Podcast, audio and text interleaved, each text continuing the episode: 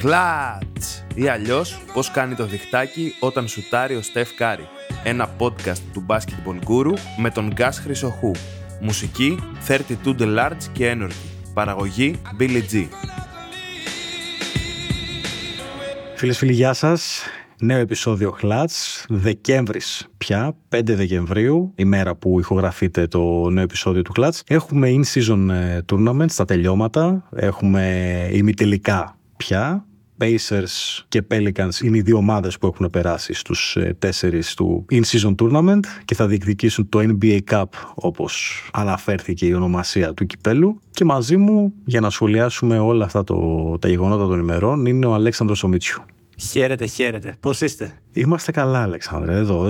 Είμαστε ζαλισμένοι από τα κατορθώματα του Ταϊρής Χαλιμπέρτον. Αυτός ο, ο υπερπαίκτης. Ένα κόμπο floor general προ, προπερασμένης δεκαετίας και up tempo κτλ. αυτής της δεκαετίας. Μην αρχίσω και γίνομαι και ο γραφικός με τους ε, χαρακτηρισμούς. Όχι, να γίνεις. Να γίνεις. Γιατί δεν κατάλαβα. Οι άλλοι είναι καλύτεροι.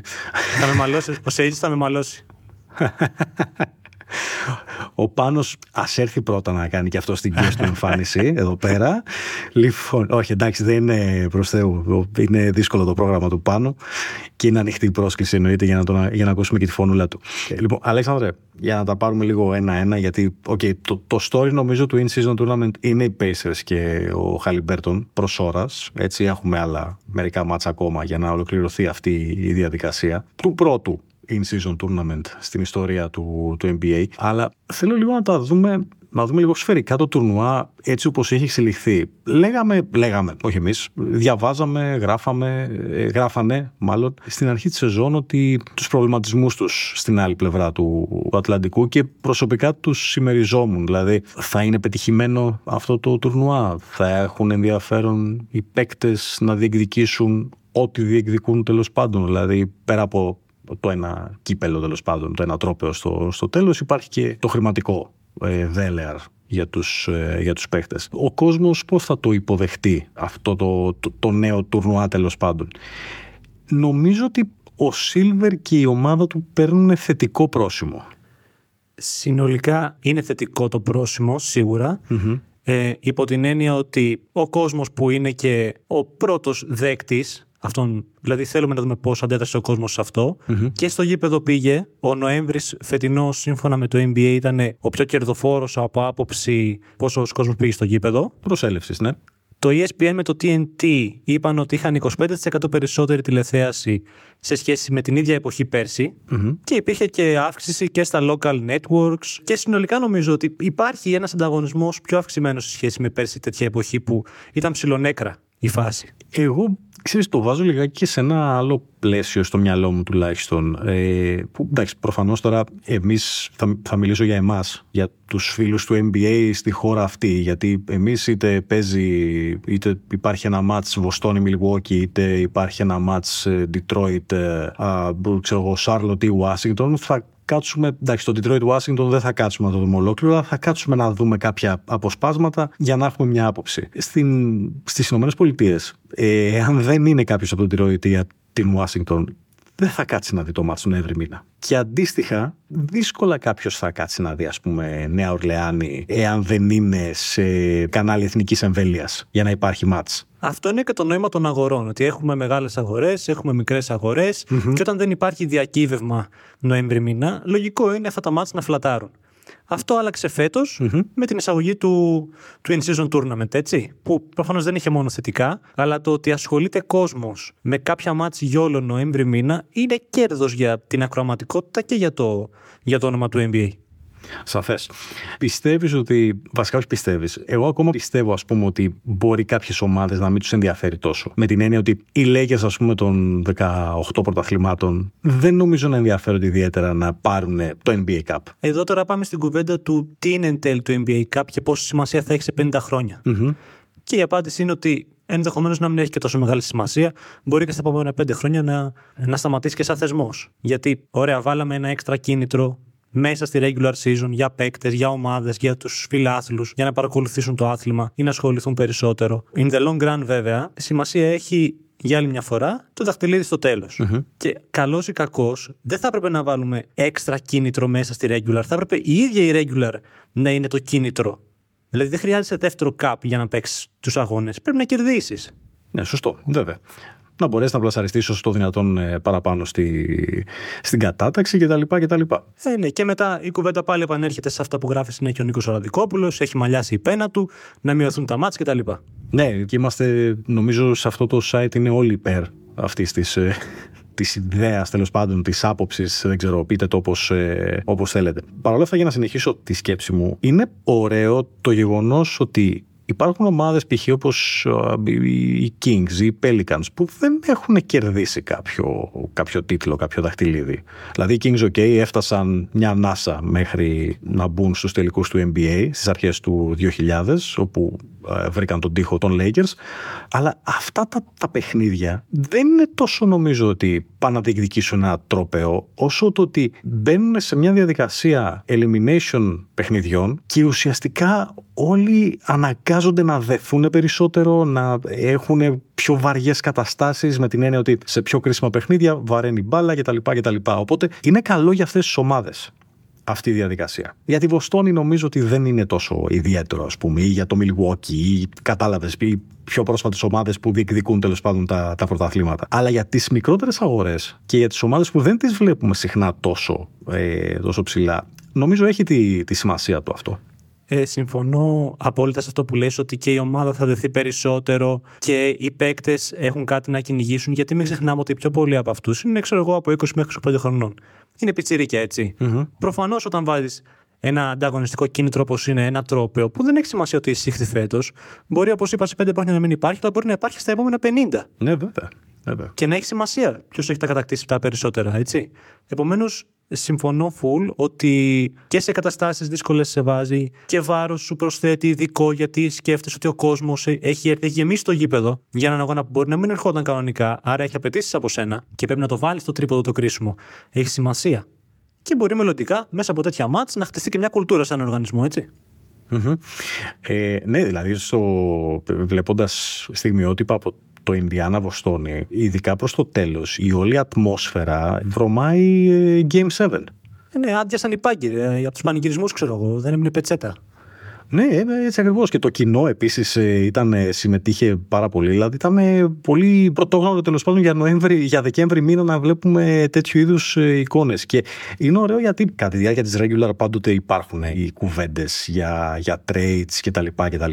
Νιώθω ότι φέτος ασχολούμαστε πιο πολύ με το αγωνιστικό παρά με τις φήμες. Όχι ότι ας πούμε δεν διαβάζουμε π.χ. τώρα το πιο πρόσφατο ήταν ε, ότι μπορεί οι Pistons να μπουν για τον Λαβίμ ή μια ανταλλαγή που θα στείλει στείλει τον Σιακάμ στους Warriors. Δεν είναι ότι δεν τα διαβάζουμε αυτά και δεν υπάρχουν. Αλλά έχω την αίσθηση ότι ασχοληθήκαμε περισσότερο με το αγωνιστικό κομμάτι φέτος. Συμφωνώ και είναι και το format το οποίο δεν το έχουν συνηθίσει. Δηλαδή, εμείς εδώ στην Ευρώπη και τα κύπελα τα έχουμε ξαναδεί. Ε, αυτοί δεν το έχουν και αυτό το πράγμα πόντων επίσης. Που κυνηγούσαν ναι. οι, οι παίχτες των Celtics για να βγουν πρώτοι ουσιαστικά. Ναι, ναι. Κάτι που επίσης δεν, το είχαν, δεν, δεν το είχαν βάλει ποτέ και δεν το είχαν συνηθίσει. Αυτοί έχουν μάθει να κρίνονται οι αγώνες σε μαραθωνίους. Το διακύβευμα mm. να κρίνεται σε 7 μάτς, ξέρω εγώ έτσι. Δηλαδή φτάνουμε Game 7 και λες, ωραία, εδώ κρίνονται όλα. Αλλά πριν φτάσεις στο Game 7 τώρα πια, έχεις ένα τρόπο στο οποίο ένα μάτς κερδίζεις, περνάς, δεν κερδίζεις, πας σπίτι. Mm-hmm. Έτσι ακριβώς. Έτσι ακριβώς. Οπότε λίγο και τον ενθουσιασμό του καταλαβαίνω τον έχει αυξήσει αυτό γιατί δεν είναι στην κουλτούρα τους, την αθλητική. Άρα λοιπόν έχουμε ένα θετικό πρώτο δείγμα του, του in-season tournament. Ναι, ε, σου λέω συνολικό πρόσημο θετικό. Ε, πέρα από το τουρνουά και το format και όλα, θεωρώ ότι βοήθησε πάρα πολύ και το step up που κάναν σε σχέση με πέρσι φέτος πέντε ομάδες, Ήταν ε, δηλαδή Wolves, Thunder, Mavericks, Magic και Pacers. Είναι πέντε ομάδες οι οποίες πέρσι δεν ήταν τόσο στο κάδρο, αλλά φέτος έχουν αλλάξει πολύ τις ισορροπίες. Ναι, σωστό, συμφωνώ. Λοιπόν, εγώ εδώ να, να υπενθυμίσω ότι Pelicans και Pacers έχουν περάσει στα ημιτελικά. Περιμένουν οι Pelicans στον νικητή του ζευγαριού Lakers Phoenix και αντίστοιχα οι, οι Pacers αναμένουν ε, τι θα γίνει στο παιχνίδι Νέα Υόρκη ε, Milwaukee. Τα παιχνίδια αυτά θα γίνουν τα ξημερώματα, οπότε όταν θα ακούτε αυτό το podcast θα ξέρετε ήδη και τα, και τα αποτελέσματα. Ε, μιας και τα πιάσαμε, τι βλέπεις; Θα πω. Έτσι, μια πρόχειρη χώρος. Ναι, ωραία. Phoenix, ε, Νέα Υόρκη. Άρα πάμε για Νέα Υόρκη, Ινδιάνα και Φίνιξ ε, Νέα Ορλεάνη. Κάπως έτσι, ναι. Ωραία, εγώ θα πω τα αντίθετα έτσι για το. Ωραία, εντάξει, τέλεια. για, για τη διαφωνία και μόνο, για κανένα άλλο λόγο. Ωραία, τέλεια. Βάζουμε και 50 ευρώ. λέει. Αν και βαθιά, μου, βαθιά μέσα μου πιστεύω ότι το Phoenix θα περάσει. Ε, Αλλά έτσι για, τη, για την κόντρα θα, σε, θα πω Lakers, ας πούμε, για να μην, Οκ, ε, μέσα. να μην συμφωνούμε. Αφού λοιπόν είμαστε εντός ε, θέματος in-season tournament, θα περάσουμε λίγο στην Ινδιάνα. Γιατί αυτό που παρουσίασε, παρουσιάζει μέχρι στιγμής ε, στη σεζόν η ομάδα του Καρλάιλ είναι, είναι υπέροχο. Με έναν Ταϊρίς Χαλιμπέρτον, ο οποίος νομίζω αναμφίβολα είναι ο σταρ του τουρνουά αυτού, με τις εμφανίσεις του και δεν ξέρω, στο μυαλό μου εμένα τσιμεντώνει τον τίτλο του σύγχρονου floor general του NBA. Δηλαδή πως κάποια στιγμή υπήρχαν οι εμφανίσεις του Chris Paul και είπαμε ότι οκ, αυτός είναι ο απόλυτος point guard του NBA αυτή τη στιγμή. Νομίζω ότι αυτή τη στιγμή η θέση αυτή ανήκει στον ε, Χαλιμπέρτον. Είμαι full μέσα σε αυτά που λες, 100%. Είναι εντυπωσιακός γιατί ε, με κάποιον τρόπο καταφέρνει σχεδόν πάντα να κάνει τη σωστή επιλογή. Δηλαδή, είναι τρομερό. Εντάξει, χθες είχε π.χ. 0 λάθη, 13 assist. Το οποίο, αν δεν το, αν δεν το δεις να συμβαίνει, ρε Συγγνώ- παιδί μου. Συγγνώμη που γελάω, αλλά είναι, ναι, επειδή δεν είναι η πρώτη φορά που το κάνει, γι' αυτό γελάω. Ναι. Δηλαδή είναι, είναι καταντάει γελίο. Δηλαδή, ο άνθρωπος εξανθρωπίζει αυτές τις ε, αυτές τις εμφανίσεις. Είναι τρομερό. Τις κάνει να τις βλέπουμε όλο και πιο συχνά. Αλλά με το usage που έχει, να κάνει τέτοιες εμφανίσεις, να παίρνει τα σωστά shoot όταν πρέπει, να μην την πουλάει την μπάλα και να εμπνέει τόση σιγουριά στην ομάδα, στους οπαδούς, σε εμάς που τον βλέπουμε, είναι κάτι εντυπωσιακό. Έχουμε πολλά χρόνια να το δούμε, όντως ρε παιδί μου. Και ο Chris Paul το έχει αυτό. Αλλά ο Ταϊρίς το κάνει με τον σύγχρονο τρόπο παιχνιδιού. Γενικά, βέβαια, σε σχέση με τα προηγούμενα χρόνια, όταν, ε, ήταν, όταν, μεσουρα- όταν ήταν στο peak του τέλος πάντων ο Chris Paul, έχει αλλάξει, δηλαδή, έχει αλλάξει το μπάσκετ με την έννοια ότι ε, πλέον, αν είσαι μια καλή επιθετική ομάδα, σε βολεύει πολύ περισσότερο να δείξεις το επιθετικό σου ταλέντο, έτσι όπως έχουν κάνει τους κανονισμούς. Αλλά αυτό δεν παύει, δεν, δεν αφαιρεί σε τίποτα τις εμφανίσεις και τις ικανότητες του, του Χαλιμπέρτον. Οι Pacers, αν μου έλεγε κάποιος στην αρχή της σεζόν ότι η πεντάδα των Χαλιμπέρτον, Χίλτ, Μπράουν, Τόπιν και Τέρνερ θα είχε ένα net rating στο 27,5 αυτό βέβαια πριν το μάτς με τη Βοστόνη ε, αν- νομίζω ανέβηκε λίγο ακόμα ε, μετά το, το χθεσινό. Σίγουρα εντάξει δεν θα τον έλεγα τρελό ακριβώς αλλά δεν θα τον έπαιρνα ιδιαίτερα στα σοβαρά. Να όμως που βρισκόμαστε εδώ και συμβαίνει. Ακριβώς. Είναι εντυπωσιακό. Αυτή η πεντάδα έχει γράψει πολλά λεπτά, δεν έχει γράψει λίγα. Και έχει 141 offensive rating. Δηλαδή εκεί μέσα, σε αυτό που είπες, κρύβεται ένα 141 σε 100 Είναι- κατοχές. ναι είναι απίστευτο, είναι απίστευτο. Είναι ασύλληπτο. Είναι τρομερός ο τρόπος με τον οποίο κινούνται στο γήπεδο, πώς το ανοίγουν, πώς δημιουργούν διαδρόμους, οι off-ball δράσει.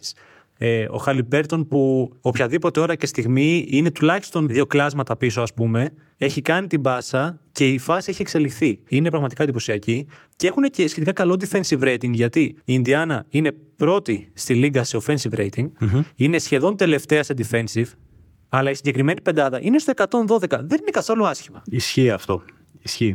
Ε, απλώς χάνει μετά αρκετά από τη, από τη second unit. Χάνε τη second unit γιατί συνολικά είναι μια ομάδα η οποία δεν έχει μέγεθος. Σωστά. Δηλαδή, σε μέσο όρο ύψους είναι bottom 10, σε μέσο όρο κιλών είναι bottom 5. Θα μου πεις, έχει πολύ σημασία; Φίλο και φτερό τους κάναμε. ναι, λείπει μήκος και λείπει όγκος, λείπει Όγκος, μέγεθος ναι. συνολικά στην ομάδα. Το βλέπεις και στο γήπεδο ότι π.χ. χθες με τη Βοστόνη σε κάποια φάση αμήνονταν και υπήρχε ένα λιβάδι μέσα στο ζωγραφιστό, ένα, ένα τεράστιο κενό. Πολλές φορές τους έκανε out muscle και ο Tatum και ο Brown και φτάνανε μέχρι μέσα σκοράρανε καλάθια. Αυτό λοιπόν το καλύπτουν συνολικά επιθετικά. Η συγκεκριμένη πεντάδα που αναφέραμε στα playoff δεν τη θέλει κανείς μπροστά του αυτή τη στιγμή έτσι όπως παίζουν. Ναι, αν ξεκινούσαμε δηλαδή αύριο π.χ. τα, τα play-off, ναι. Ναι, Δεν δε, δεν τη θέλει κανείς. Ναι, ναι. Εννοείται. Έτσι. Και από πίσω έχουν και τον ε, Νέσμιθ ε, και τον Έμπχαρτ οι οποίοι δίνουν κάποια καλά λεπτά. Ο Μάθουριν πρέπει να κάνει step up οπωσδήποτε. Αλλά ακόμα και έτσι το υλικό είναι εκεί. Ε, είναι potential ε, legend killer να το πω έτσι απλά η συγκεκριμένη ομάδα. Θεωρείς ότι είναι η, η- είναι η φετινή Sacramento Kings, οι Pacers; Με την έννοια ότι πέρυσι οι Kings ας πούμε κάνανε φοβερή χρονιά, δεν τους περιμέναμε κτλ. κτλ. Ε, φέτος θεωρούμε ότι ίσως η Ινδιάνα είναι αυτή που ξεπεράσει τις ε, προσδοκίες. Εδώ μπαίνει ερωτηματικό γιατί δεν ξέρω κατά πόσο θα διαρκέσει όλο αυτό. Έτσι, γιατί έχει, όπως είπαμε, το rotation το καλό είναι, είναι μικρό και σε μέγεθος και σε άτομα, οπότε δεν ξέρω κατά πόσο θα βγει η χρονιά μόνο με αυτούς. Η αλήθεια είναι κιόλας ότι και ο Καρλάιλ δεν είναι φαν ιδιαίτερα του μεγάλου rotation. Δηλαδή η πορεία του αυτό έχει δείξει. Απλά τώρα είναι σχεδόν ε, πόσο είναι, μία-δύο ήττες πάνω από το 50, κάπου εκεί. Mm-hmm. Και υποτίθεται ότι έχεις παίξει και πολύ καλό μπάσκετ ως τώρα. Ναι, ε, νομίζω ότι τις τελευταίες ε, δύο εβδομάδες ε, είναι μέσα στο top 3-4 για από πλευράς εμφανίσεων. Ακριβώς. Το θέμα είναι να βγουν και τα υπόλοιπα 60 κάτι μάτς που έχουν μείνει, να πας αλόβητο ως τα playoff και να έχεις και ένα σχετικά καλό ρεκόρ για να πεις ότι έχω και ένα όσο γίνεται καλύτερο ματσάρισμα. Γι' αυτό δεν ξέρω αν θα συνεχίσει όλο αυτό. Αλλά από άποψη ποιότητας του βασικού πυρήνα της ομάδας που θα εμφανιστεί στην οκτάδα στο τέλος, γιατί πιστεύω ότι θα είναι, ε, είναι πολύ καλά. Αν ήμασταν στην Ευρώπη, τώρα ξέρεις θα σε ρωτούσα, εάν πάρει το κύπελο, ε, έχει ψυχολογία για τη συνέχεια. Κοίταξε να δεις. Αν ήμασταν στην Ευρώπη και ο Όμπι Τόπιν έπαιζε στη Μιλάνο, θα έπαιζε βασικό άσο, ας πούμε. Ναι, το ακούω. Με το Μεσίνα και όλα και... εύκολα. Ακριβώς. Οπότε δεν έχει και πολύ μεγάλη σημασία. Τώρα π.χ. στην Ινδιάνα παίζει δεύτερο πεντάρι πολλές φορές. Εντάξει. OK, okay, okay. Πάντως είχε, είχε δίκιο ο Καρλάιλ που ήθελε τον Τόπιν. Δηλαδή αυτό δείχνει μέχρι στιγμής η εμφάνισή του και δείχνει τελικά ότι. Εντάξει, δεν θέλω να πω ότι ίσως δεν τον χρησιμοποιούσε σωστά ο Τίμποντο, με την έννοια ποιος είμαι εγώ να κρίνω αν το χρησιμοποιεί, αν χρησιμοποιεί ένας προπονητής τον παίχτη του σωστά ή όχι. Ε, αλλά σε κάθε περίπτωση αυτό που φαίνεται είναι ότι μάλλον δεν ταίριαζε στα θέλω της Νέας Υόρκης και ταιριάζει απόλυτα στα θέλω της της ε, Ινδιάνα. Ναι, γιατί είναι ένας ε, εντελώς off-ball winger, ρε παιδί μου. Εντελώς ετερόφωτος. Mm-hmm. Θέλει ανάγκη καλούς γκαρντ να το τροφοδοτούν. Έχει πολύ καλό ε, τρίποντα από τις γωνίες, τα κοίταγα σήμερα. Το οποίο βοηθάει γιατί έχεις γκαρντ ψηλά, οι οποίοι θέλουν την μπάλα στα χέρια, ανοίγουν οι χώροι κτλ. Οπότε όλα αυτά τα στοιχεία. Και εντάξει, έχει και ένα μέγεθος έτσι. Δηλαδή ναι, δεν είναι άσχημος για τεσάρι. Όχι, όχι, όχι. Εδώ σου λέω, τον, έχει, τον βάζει και πεντάρι πολλές φορές γιατί χτύπησε και ο Τζέιλεν Σμιθ. Δεν υπάρχει και άλλη επιλογή. Γενικώς ανταποκρίνεται πάρα πολύ καλά ως τώρα και στα στάνταρ του Καρλάιλ και συνολικά. Και είναι και πάρα πολύ αθλητικός, ε, δηλαδή. Ναι, ναι. Ε, ναι. Και έχει πολύ, πολύ, πολύ καλή αίσθηση να κινείται μακριά από την μπάλα. Ναι. Αυτό δηλαδή το έβλεπες ε, και από το κολέγιο ακόμα όχι στη Νέα Υόρκη και στην Ινδιάνα, το έβλεπε και, στη, ε, και στο κολέγιο. Δηλαδή τα, τα κοψίματα που έκανε στην, στην baseline ήταν, ε, ε, θεωρούνταν δηλαδή σπεσιαλίστας σε, σε αυτό το πράγμα. Λοιπόν, ωραία. Εάν ξεκινούσαν αύριο τα playoff, οι Pacers που φτάνανε; Και πρόσεξε και το ρωτάω γιατί. Στα playoff, έτσι κι αλλιώς, το rotation όλων είναι μικρό.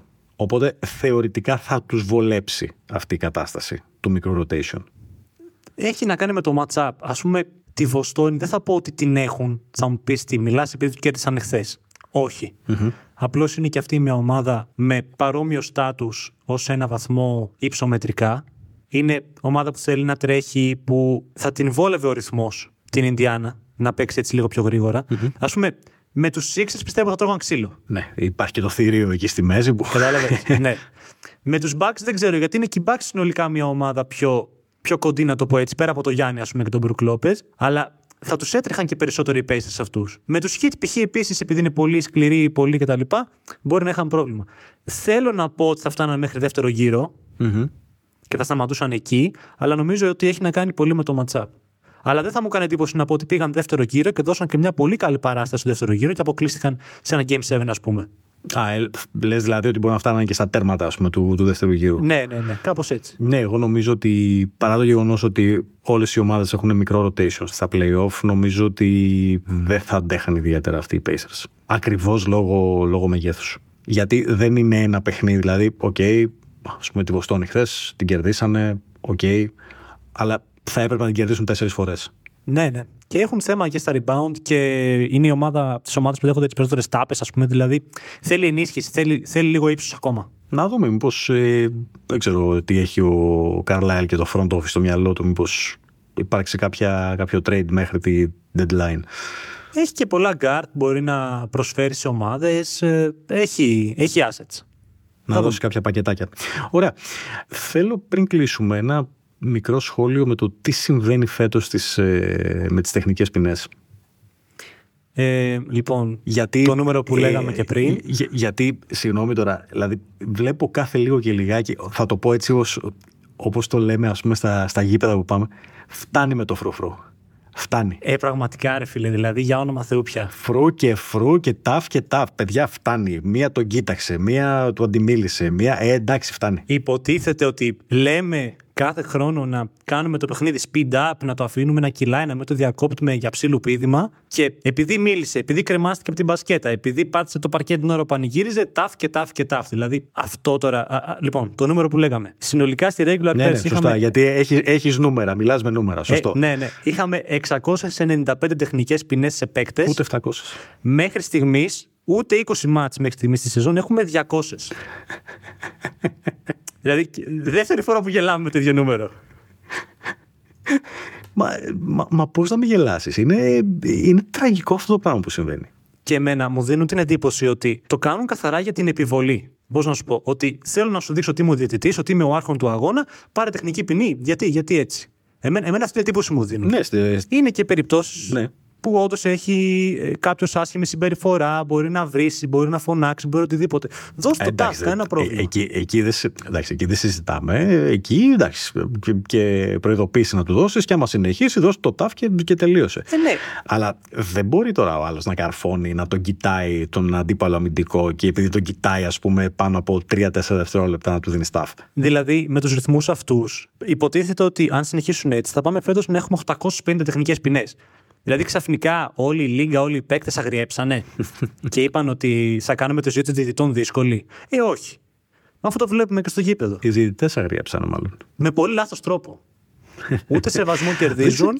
Δεν, δεν, ξέρω, τίποτα. δεν, δεν ξέρω βέβαια, δεν έχω διαβάσει κάτι, μην ε, παρεξηγηθώ. Δεν ξέρω αν είναι κάποια ίσως οδηγία από τη, από τη Λίγκα. Το ψάξα λίγο κι εγώ να δω αν υπάρχει κάποιος κανόνας ή οτιδήποτε που έχει συχθεί. Δεν βρήκα κάτι σημαντικό. Αν κάποιος θέλει να μας ενημερώσει, κανένα πρόβλημα. Ναι, σαφώς. Δηλαδή, αν κάποιος έχει κάποια γνώση, ε, παιδιά, μοιρασ- μοιράστε τι αυτή τη γνώση, να μάθουμε κι εμείς. Αλλά ε, δεν ξέρω αν υπήρχε μια έτσι προφορική εντολή ότι στους διαιτητές ότι παιδιά στο, και στο παραμικρό ε, τεχνική. Ε, Πάντως δεν πρόκειται να αυξήσει ή μάλλον δεν πρόκειται να μειώσει τις συμπεριφορές τις άσχημες από οποιονδήποτε μες στο γήπεδο. Μάλλον αυτό θα αυξήσει την κρίνια και θα επηρεάσει παιχνίδια υπό την έννοια ότι θα φύγουν παίκτες με αποβολή χωρίς λόγο και αιτία πρακτικά και θα έχουμε ένα αποτέλεσμα διαφορετικό. Σωστό και θα αυξάνονται τα νεύρα και Ακριβώς. δεν θα, δεν θα βλέπεις ουσιαστικά αυτό που Ακριβώς. θα ήθελες να δεις εσύ σαν φίλος του, του μπάσκετ, δεν θα, θέλουν οι προπονητές, δεν θα βλέπουν οι προπονητές αυτό που θα θέλουν να δουν κτλ. κτλ, κτλ.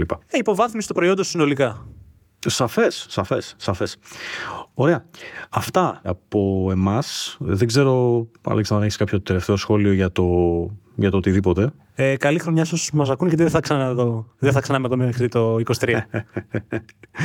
να, να σε ρωτήσω, αν ήσουν να, μέχρι το 24. sorry. αν, αν, αν ήσουν, ε, ξέρω εγώ, Ινδιάνα και το, το έπαιρνες, το, το NBA Cup, ε, θα ανέβαζες λάβαρο; Ε, θα έκανα parade, όχι, θα, όχι λάβαρο. Α, θα, έκανες- θα το πας σε όλο, full. Ε, τι, αφού το πήραμε, τι πάει να πεις; Εντάξει, οκ. να, ας πούμε, κατάλαβες, θεωρώ ας πούμε, ότι αν, αν π.χ. οι Lakers πάρουν το NBA Cup, νομίζω δεν θα κάνουν τίποτα. Όχι σε καμιά περίπτωση. Σε καμιά περίπτωση. Αλλά ναι, δηλαδή για, για μια Νέα Ορλεάνη, για μια Ινδιάνα δεν θα μου κάνει εντύπωση ας πούμε αν ανεβάσουν ε, έτσι ένα, ένα λάβαρο ή να, να έχουν... Καλά, προφανώς θα υπάρχει κάποια, κάποια τελετή ε, μετά το, Μπράβο, έτσι. τον τελικό. Μια σεμνή τελετή, ωραία. Δεν, δεν τίθεται θέμα εκεί πέρα. Θα υπάρξει απονομή του κυπέλου, κουλουπού, κουλουπού. Αλλά το είχα απορία και μην, ε, για να μην νομίζετε, το άκουσα και σε. Δεν θυμάμαι σε ποιο πόντ. Έχω την εντύπωση του. Συμμετείχε ο Χάουαρντ Μπέκ, αλλά δεν θυμάμαι ποιο ήταν το, το πόντ. Τέλος πάντων. Ωραία. Αλέξανδρε, σε, σε ευχαριστώ πολύ Και εγώ. για την παρουσία σου ε, εδώ. Σας ευχαριστούμε και εσάς όσοι και όσες ακούσετε και κατεβάσετε αυτό το, το επεισόδιο. Υπενθυμίζουμε ότι μας ακούτε σε όλες τις διαθέσιμες πλατφόρμες, Spotify, Google Podcasts, ε, YouTube ή όπου αλλού τέλος πάντων που ακούτε τα podcast σας. Μέχρι το επόμενο Clutch, να είστε όλοι καλά. Clutch! Ή αλλιώς πώς κάνει το διχτάκι όταν σουτάρει ο Στεφ Κάρι. Ένα podcast του Basketball Guru με τον Γκάς Χρυσοχού. Μουσική 32 The Large και Energy. Παραγωγή Billy G.